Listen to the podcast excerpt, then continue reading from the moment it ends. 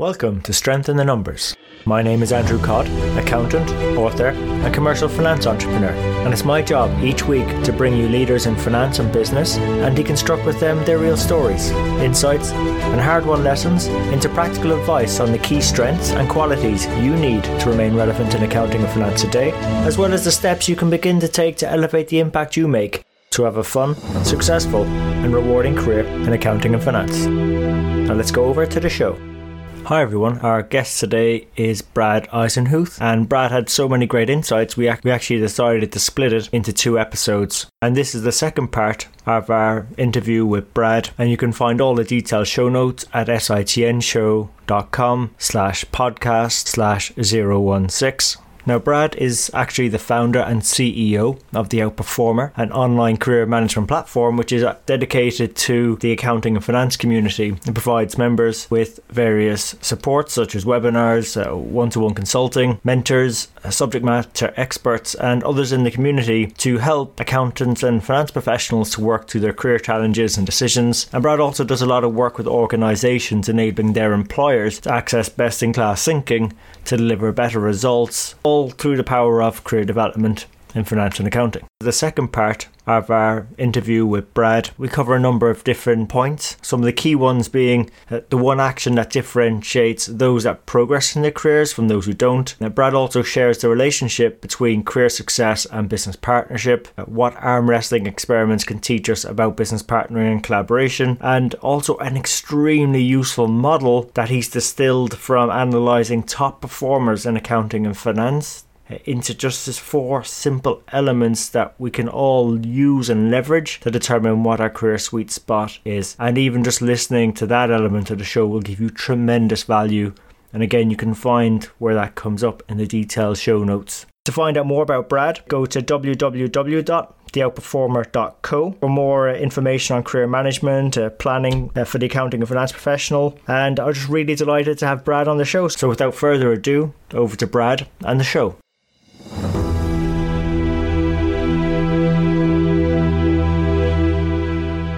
And one of the things you start to really learn when you watch careers evolve and why certain people have pushed forward in their career, it comes back to the ability for people to appreciate that value and say, well, you know, I'm delivering stuff that matters to another person, and intrinsically by nature, these other people feel a need or a capacity to support you for doing great things for them. You know, there's an interesting book, I think for anyone that's on the line, it'd be really good to look at this. A guy called Adam Grant wrote a book called Give and Take. Adam Grant's a professor at Wharton, and he looks at all these social behaviours. And what he came up with was that there are three types of people: givers, matchers, and takers. And when you look at givers and matchers, that's probably the majority of our population. 20% of people are givers. They like to support others. It's probably people like you and I, Andy, you know, we're here in a conversation that we actually don't necessarily get a direct return on. We just want to help and want to provide some value to the marketplace. And those types of people exist everywhere, and they're really valuable to have in your team. Matchers by nature, probably 60% of the population. These are people that, you know, you do something for and they feel compelled to do something back. It's that whole idea of, you know, IOU or supporting each other to help, you know, create value within, or this value trading concept. And the final group are the takers. Now, it doesn't necessarily mean that takers won't do anything for you, but they'll typically orientate all of their decision making to what's in it for them. And these people, you know, sometimes can be very successful within organizations. They can manipulate and grow their career and take advantage of other people. But often, you know, when it comes to the crunch, they may not help you. And so when we look at this whole idea of, you know, partnership or creating value for others, when we realize that it's not actually about us and it's about other people, we'll see that 80% of the people that we actually deal with would be really, really willing to help us succeed and develop and grow in ways that are important to us if we're clear about that.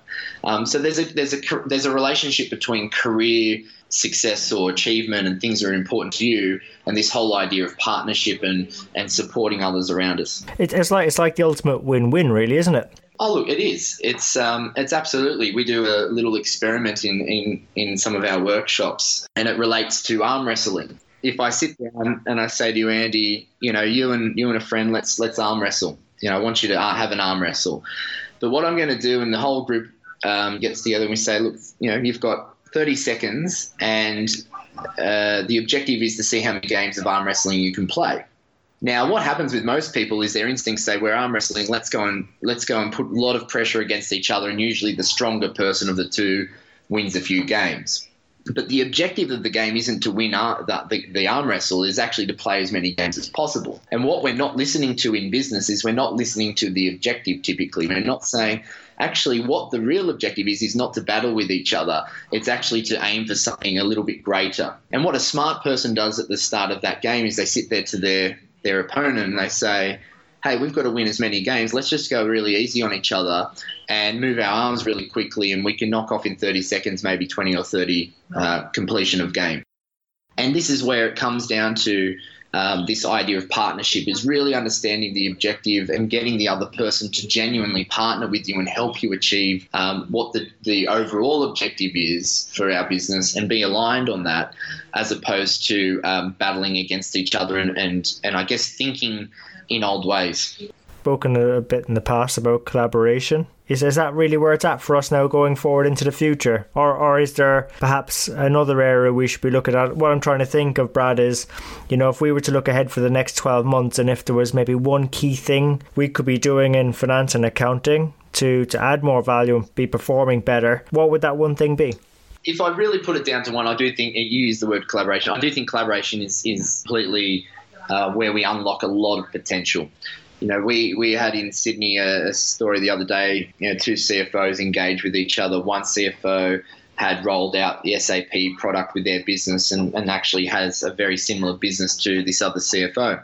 And they sat down with each other and one CFO basically was there to digest, you know, what that other CFO had been through in terms of the implementation, the watch out points, how they dealt with the consultants, structurally how the system could be rolled out to create value for the business, all these sorts of questions. And of course, you know, this CFO's been around, he knows a lot. It's not to suggest that he wouldn't be able to run an implementation without that insight, but it's that ability to pick up the efficiencies and the insights that other people have that we just can't see because we haven't been through it before.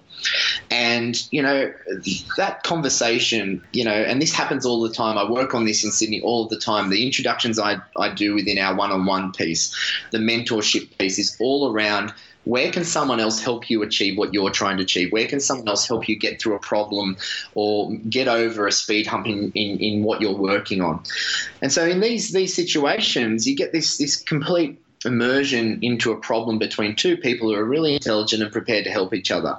For the CFO that's giving the information, typically they appreciate that, you know, they're seen as someone that's valuable and this advice is useful and they feel good about that. And it comes down to some really basic human needs of being prepared to contribute to someone else and help them. You know, the other part of them is they also appreciate that person is probably likely to be someone they can call on for some advice on the other side. You know, I've just helped you out. You know, if I'm ever trying to think of an idea that you might be able to help on, I'm sure I could call on you.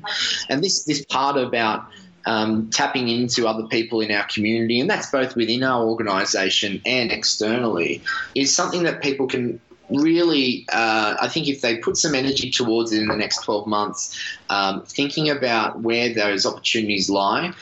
So if I thought about it internally, that would be where is value, where is the opportunity to collaborate on things we can create together that help us move forward. And I think externally, where can other people that have been through challenges like we have been through before, where can we tap into their ideas, you know, capture some of that intelligence, bring it to the table really efficiently and adopt it.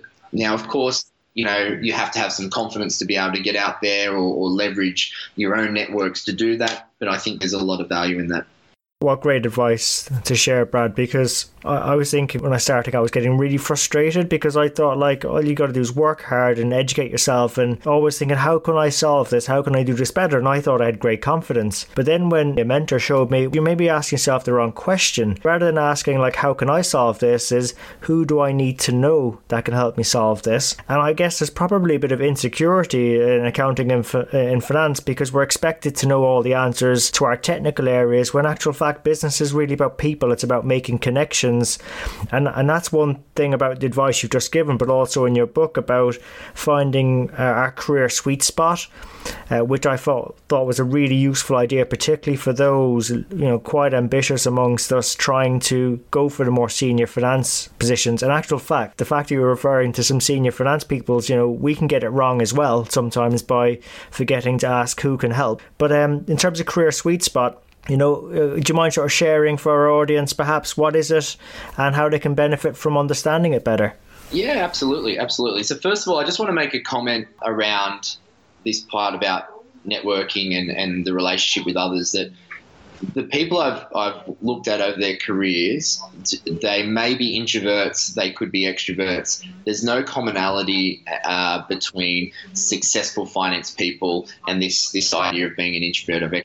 I really want to highlight that first, because when I talk about some of these ideas, for anyone in your audience that feels they're a little bit reserved and that they're not the sort of people that network or that create relationships, it's probably more about the way you're going about it than the nature of your personality. So I just want to point that out. But the career sweet spot, or this concept that I've come up with and I've now described it as this CHIN model: clarity, high performance, influence, and networks.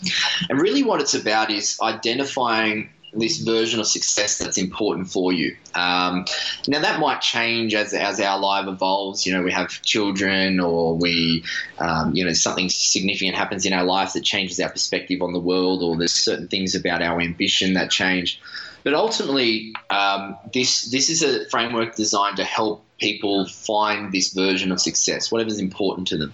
And it starts off with clarity, and that let us see. Clarity is about looking at two features in our career. First is internally, so what is it about me that drives me? Who am I? Being self-aware about the things that I'm good at and what I'm not so good at, or where I enjoy spending my energies. And once you understand that, this becomes like this centerpiece of your compass, your career compass. Where do I take that? Where do I take all these strengths that I have, or these values that I believe in? These things that are important to me.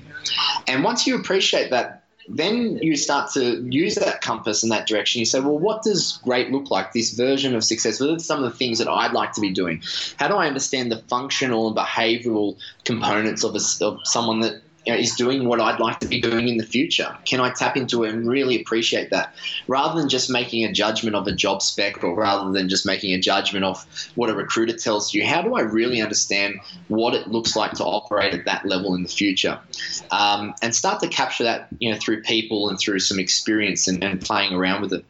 So clarity is an evolving piece, but typically for people that are at least clear on that direction, they can build structure around that. The next is performance, or high performance. So it's realizing that two things. Performance is essentially measured or subjective. It's measured in the eyes of the beholder. So when we're in any organization, or when we're in the marketplace, or when we're looking at our career, we need to appreciate that performance that we create, or the way we deliver our role, is directly relevant to this idea of where we're going in the business and what's important to getting there. And the more that you tap into that, and the more that you engage with stakeholders that you create that value for, the more they trust you, the more they appreciate you, the more they'll support and develop you. And it's that whole give and take piece that I talked about a little bit earlier.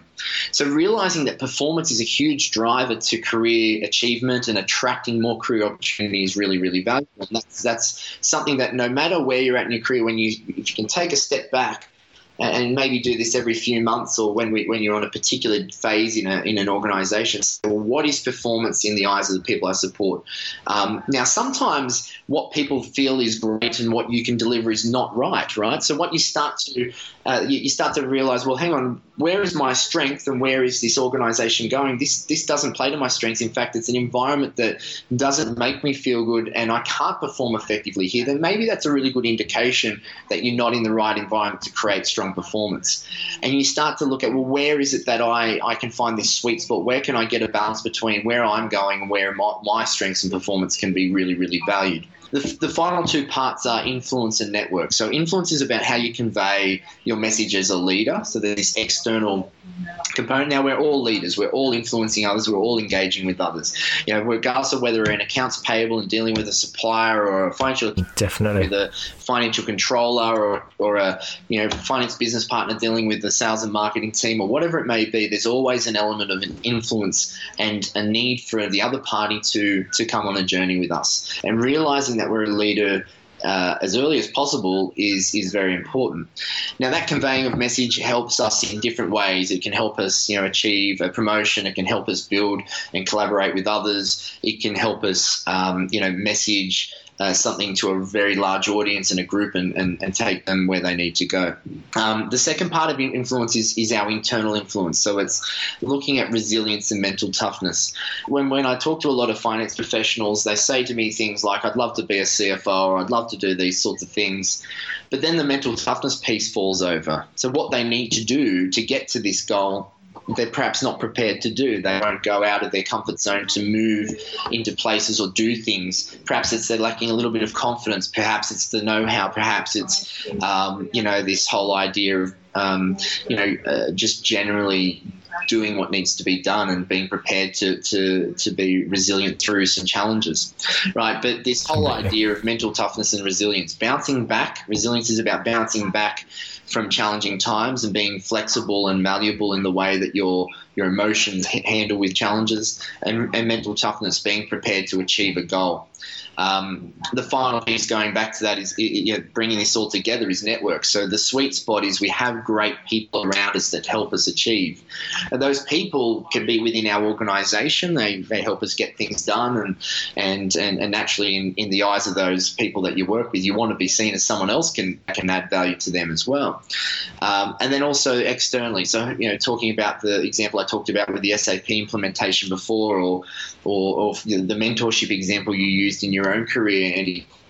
These people that can show us what the other side of the fence looks like. How can we get there a little bit more efficiently? How can we solve these problems in a way that is more effective?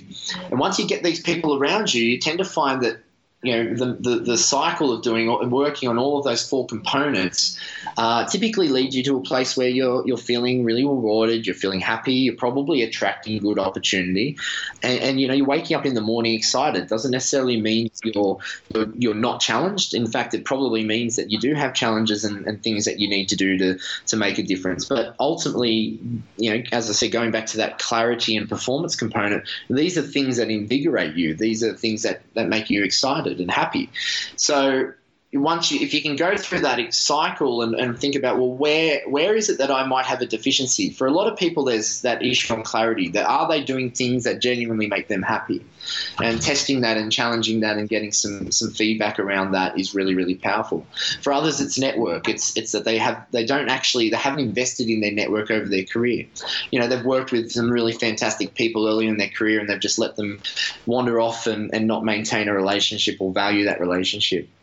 There's a lot of things that can come unstuck. So my view, typically when you look at that sweet spot concept, is think about within those four areas, what is it that potentially might be a deficiency or might be holding you back from reaching this version of success or career value that you're looking for. Fantastic framework and so simple. I mean, I think we can all, leave this show and remember the chin, 4 steps that I think we all need to undertake, and I can relate to each one of those in terms of my own career, and I think you've absolutely nailed it in all those elements. Look, I guess you're talking about exciting and rewarding careers there. I think that's what we'd love to see everyone achieve. But from your perspective, what's exciting you most about your work at the moment? Oh, look, there's a few things that are really exciting me. First of all, I think there's this movement or transition that the finance community is going on, and I love watching it. There's this conversation about challenging the status quo. There's this conversation about robotics, or, artificial intelligence, the technology that can be adopted and implemented. It doesn't necessarily mean that everyone's acting on that right now. I don't think we're at that phase, but I can see where that's going. I think the second thing is I'm seeing, and I'm particularly focused in Australia with the work we're doing right now, but CFOs and finance leaders and executives more broadly are getting behind this concept that we're talking about, this collaboration, this idea of you know, going and getting our finance community to really engage in these sorts of ideas. You know, every time I talk to a finance leader about, you know, getting involved in one of our, you know, webinars, they're really, really passionate about giving back. And I think sometimes, you know, they feel a bit overwhelmed and busy, but when they're given the chance and when they feel like their insights are valuable to others, I can see that it's really working. And I think the other thing is, you know, I'm seeing this with respect to, you know, the workshops we're doing in organizations. You know, businesses are starting, you know, finance leaders are really starting to appreciate, you know, the concepts we've talked about today and realizing that individuals need to drive their own career and that ultimately they're in the driver's seat and giving them the tools and giving them the skills and actually investing over a period of time. You know, not just saying, well, here's this dog and pony show style of workshop, listen to that for an hour, get excited and you should be fine and you go and learn, you know, go and apply those skills you've learned. I think they're realizing that, you know, if we want to see change, we actually have to invest in it, and we actually have to spend the energy with our people to make a difference. You know, there was a finance leader I work with in Sydney here. We did some work around that change concept and driving career and being the owner of your career. And the team started producing, you know, projects and coming up with ideas and working on ways to create value in their business. Now he's actually a little bit overwhelmed. He's like, my God, that this team is now starting to really drive interesting conversations and thinking about the big picture and doing some really cool stuff in our business. In fact, it's making my job a lot more busy because I'm working with my team in a different way now. And I said, well, that's a very good problem to have, right? So, you know, they're the things that really excite me. It's the reason I moved out of recruitment from that sort of transactional to a you know, transactional environment to a place where you know, you can really make a difference. Former and into the work you're doing, I can see it's delivering a fantastic impact. You've been really brilliant at giving us loads of advice, and actually what I like about it is very practical as well. I think there's nothing in here that any of us aren't able to do. It's not a inborn ability. These are skills that can be learned and just walked through to go on a journey, particularly with our careers, but also for adding value for our businesses. So, you know, you've been given the advice, but in terms of people giving you advice, what's the best bit of advice you've ever received, Brad? Earlier in my life, there was, you know, a bit of advice, which is if you do what everyone else does, you'll just end up like everyone else. And I think, you know, being part of the pack, there's nothing wrong with being average or general and so on. But at the end of the day, you know, I do think if we're going to stand out and we're going to make a difference, that you just can't do what we've always done. And, you know, I've done that and I've applied that in my own career. You know, to some degrees, there's a lot of risk that comes with that. And you know, I'll be stepping well out of my comfort zone to do that. But, you know, that was really good advice to me. And one of the things that when I heard that, I started to look at outliers. I started to look at, you know, what are people in my own field doing that's working, that are really good at what they do and have a great reputation, you know, and how do I start to apply those things rather than, I guess, doing what the masses in my field were doing. And, you know, I applied that particularly in the recruitment space. You know, one of the things I learned very early was to listen and appreciate that, you know, these people are just like you. They have their own career. You know, they have pressures, they have their family, they've got all these things going on in their lives. And if you tap into that and appreciate that, you build a lot of trust and you can support people and help them make better decisions in their career.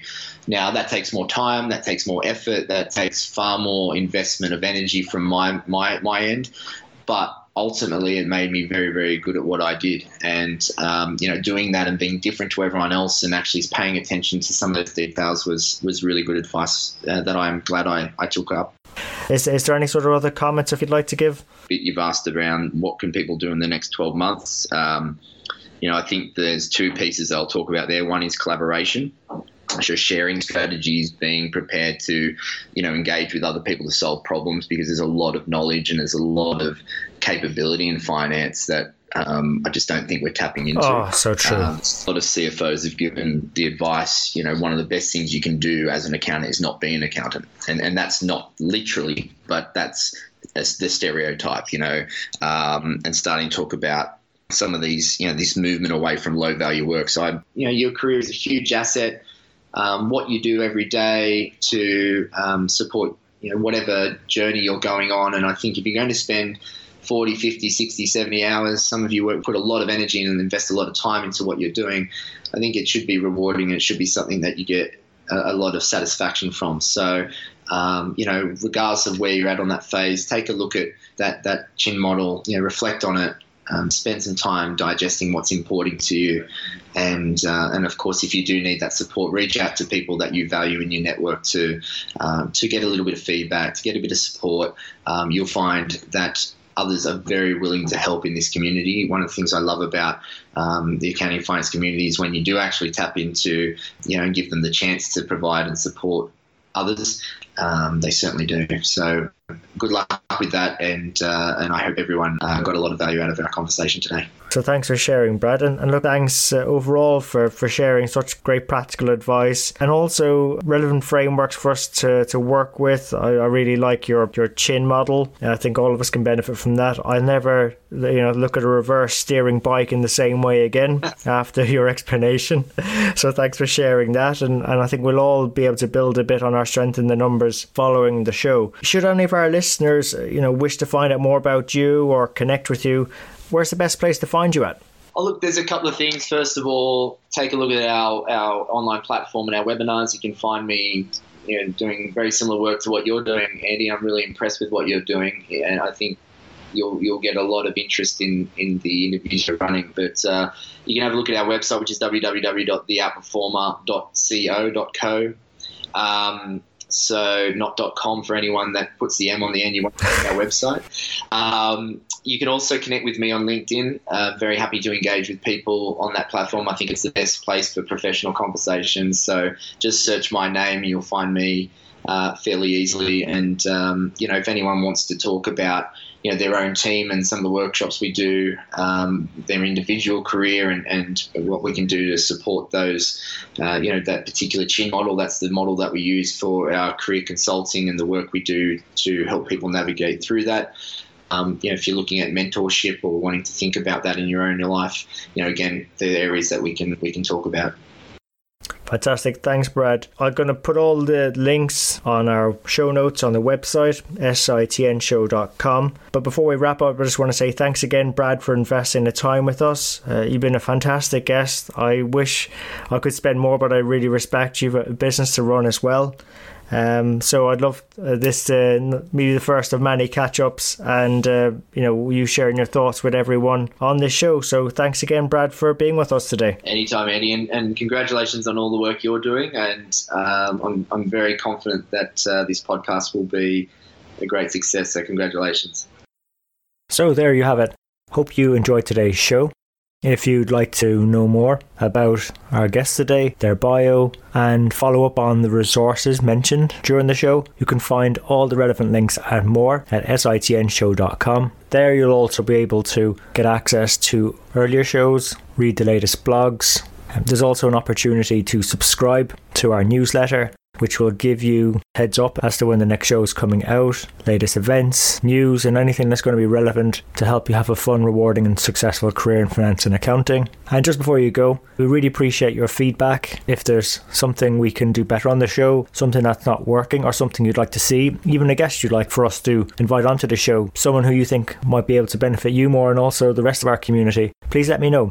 You can email me. I'm at andrew@sitnshow.com, or feel free to connect with me on LinkedIn. Just drop me a message so I know how you found me and we can connect. And really, it's our community that will make the show. If we keep engaging and driving each other on, we'll keep on building our strength in the numbers. When all is said and done, if we can do the numbers better and finance better, we'll create more opportunities for ourselves, our friends, our families, our communities, and our businesses. So until next time, have a good rest of the week, take care, and let's keep building our strength in the numbers.